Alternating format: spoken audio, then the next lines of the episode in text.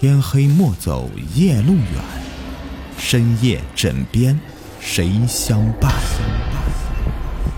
欢迎收听《灵异鬼事》，本节目由喜马拉雅独家播出。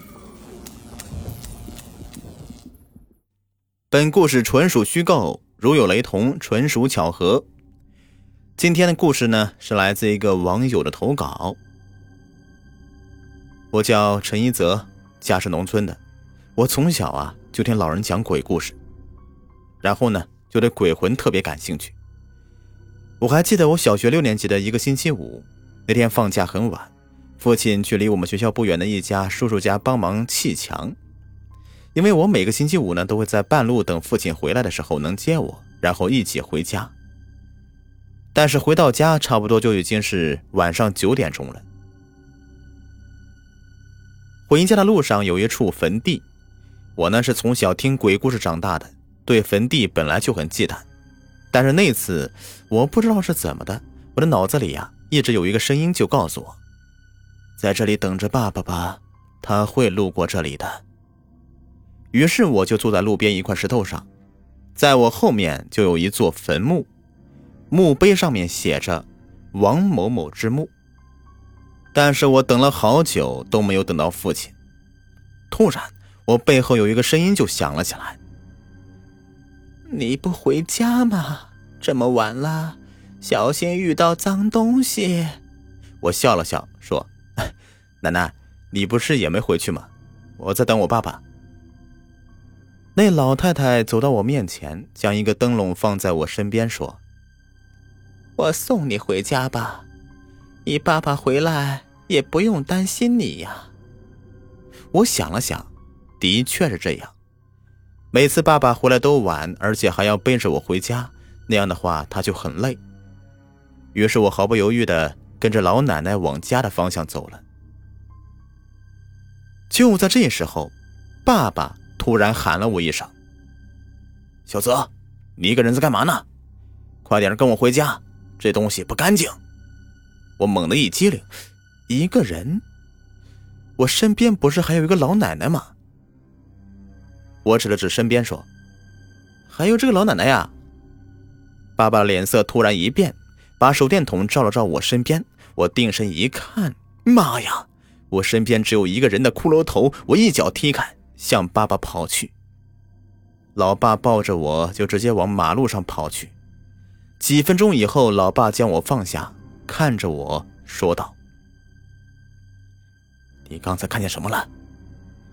我战战兢兢的说：“一一个老老太太，提着灯笼的老灯笼的老太太。”爸爸面色铁青的抱着我往村内跑，但是就是不去我家，而是我二爷家。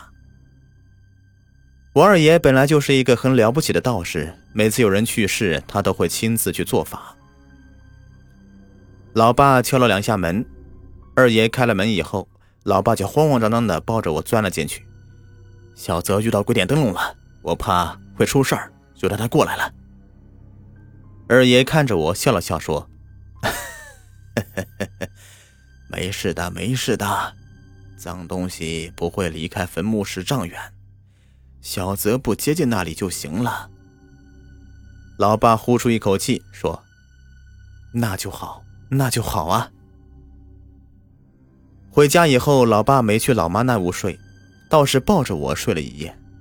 但是第二天，我爷爷就来敲我家的门，恨不得把门给敲坏了，嘴里还在一直叫着：“快开门呐，开门呐，老杨家出事儿了！”老爸在二楼揉了揉眼睛，身上才披着一件衣服，问道：“爸，怎么了？杨哥家出什么事儿了？”爷爷没多说一句话就走了，还说了一句：“叫上你大哥一起去看看吧，我去叫其他人。”这时候我也醒了，模模糊糊的听到老爸说：“老杨昨天不是还好好的吗？今天怎么就出事了？”小泽，你自己吃点东西吧，我去看看。老爸把衣服穿好就开门走了出去，我应了一声就去了厨房。老爸到了杨叔家，掀开被子一看，在场的二十多个人呐，都吓了一跳。杨叔的舌头伸得很长，像是被人给揪出来一样，双眼翻着眼白，身上湿漉漉的。谁都不知道这水是从哪里来的。杨姨跟所有人说，他早上起来的时候，他还没醒，就喊了一声。他说：“天不是还在下雨吗？下地干活的时间往后推一下。”杨姨也没说什么，就去做饭了。十分钟以后回来喊杨叔吃饭。却看到这一幕，就去喊了我爷爷。杨叔家有六个孩子，四女两男，不过全都不在家了。这时候二爷爷来了，看了一眼，说道：“昨天晚上是不是有人敲门了？”杨姨像是打了鸡血一样，急忙的回答道：“哎，是是是，一直在敲。我出去看了三次，什么都没有。我还以为是飞蛾，就没管太多了。”二爷摇了摇头说：“黑白无常索命，谁来都没用啊！”杨姨吓了一跳，慌慌忙忙的说道：“黑黑黑白无常。”所有人都是无奈的摇摇头。这种事情已经不少见了，几年前也发生过一次。三天后，所有人都帮着杨叔准备葬礼。十多个妇女一起去集上买需要的东西，其中一个有刚嫁过来一年的女人，按辈分来说的话，她应该啊，我应该叫她为三娘。所有人回来的时候都已经是下午六点钟了。三娘看着面包车的外面，突然他喊了一声：“你们看，那是不是老杨啊？”所有人都看了一眼，都摇摇头说：“好了，妹子，别自己吓自己了。”老杨三天前就已经不在了。三娘重新的确认一眼，的确什么都没有。所有人就这样回了家。到了晚上，所有人都回家了，三娘也一样回了家。我不是说了吗？我以前的确是生过一个孩子，但是我跟他离了婚的，而且我们两个不都是有两个孩子了吗？三娘回家后，三叔抓着三娘的领口就吼道：“那你为什么还跟他有来往？”说着就一把往地上推去。三娘哭哭啼啼的就离开家里，没有人知道她去了哪里。一个星期以后，请问您是艾某某的丈夫吗？三叔手机里响起警察的声音。三叔一脸懵的回答：“是，怎么了？”我妻子去哪儿了？他因为大巴车发生事故去世了，来医院领一下尸体吧。警察不紧不慢的说道。三叔一个机灵，前几天不是还在家吗？怎么突然就不在了呢？三叔没有多想什么，就去找了二爷。二爷把所有人都叫到一起，把事情说清楚以后，就安排四辆车去了市医院。哎呀！这也太惨了吧！是啊，半边头都没有了。所有人都一起议论起来。二爷看了一眼三娘的手，默默的说道：“不可能啊，整辆车上怎么就他一个人出事了？”所有人都围了上去。的确，警察说了，所有人里面都是伤的伤，残的残，但是就是三娘一个人死了。二爷定了定神，道：“不能再等了，今天晚上就准备葬礼，一个月以后下葬，要不然会出事的。”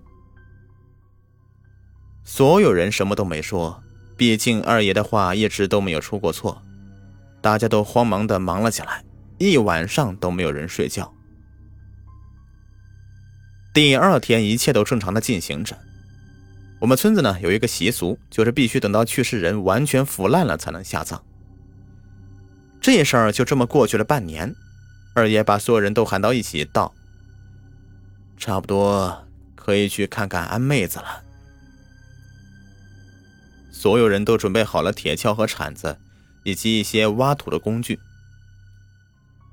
到了棺材旁边，所有人都是一脸疑惑。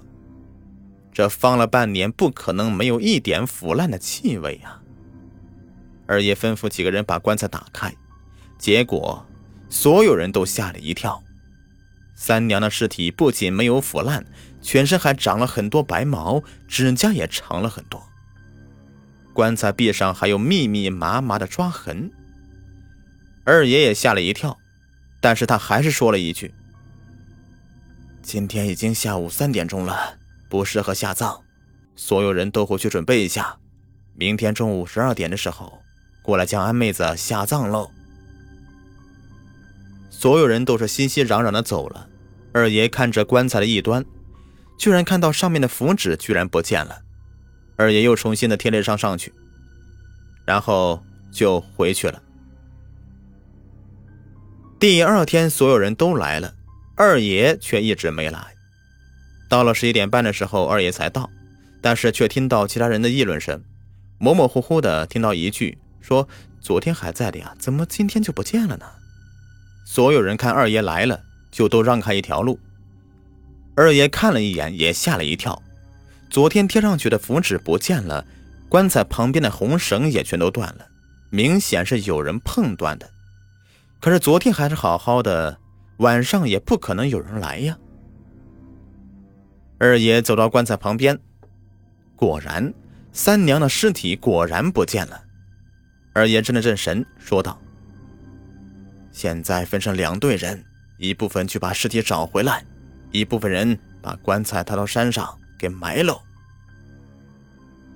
这座山叫做死鹰山，其实叫做龙头山，但是前几年的医疗不好，所有死婴都扔在上面了，久而久之就成了死婴山。”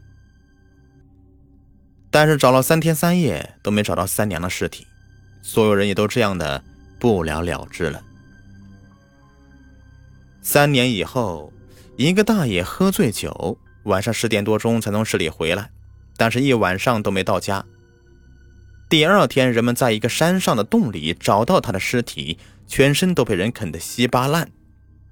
我只想告诉你们，三娘的尸体到现在。都还没有找到。本期播完，感谢收听。喜欢听我讲故事，别忘了点击订阅、收藏还有关注。下期再见，拜拜。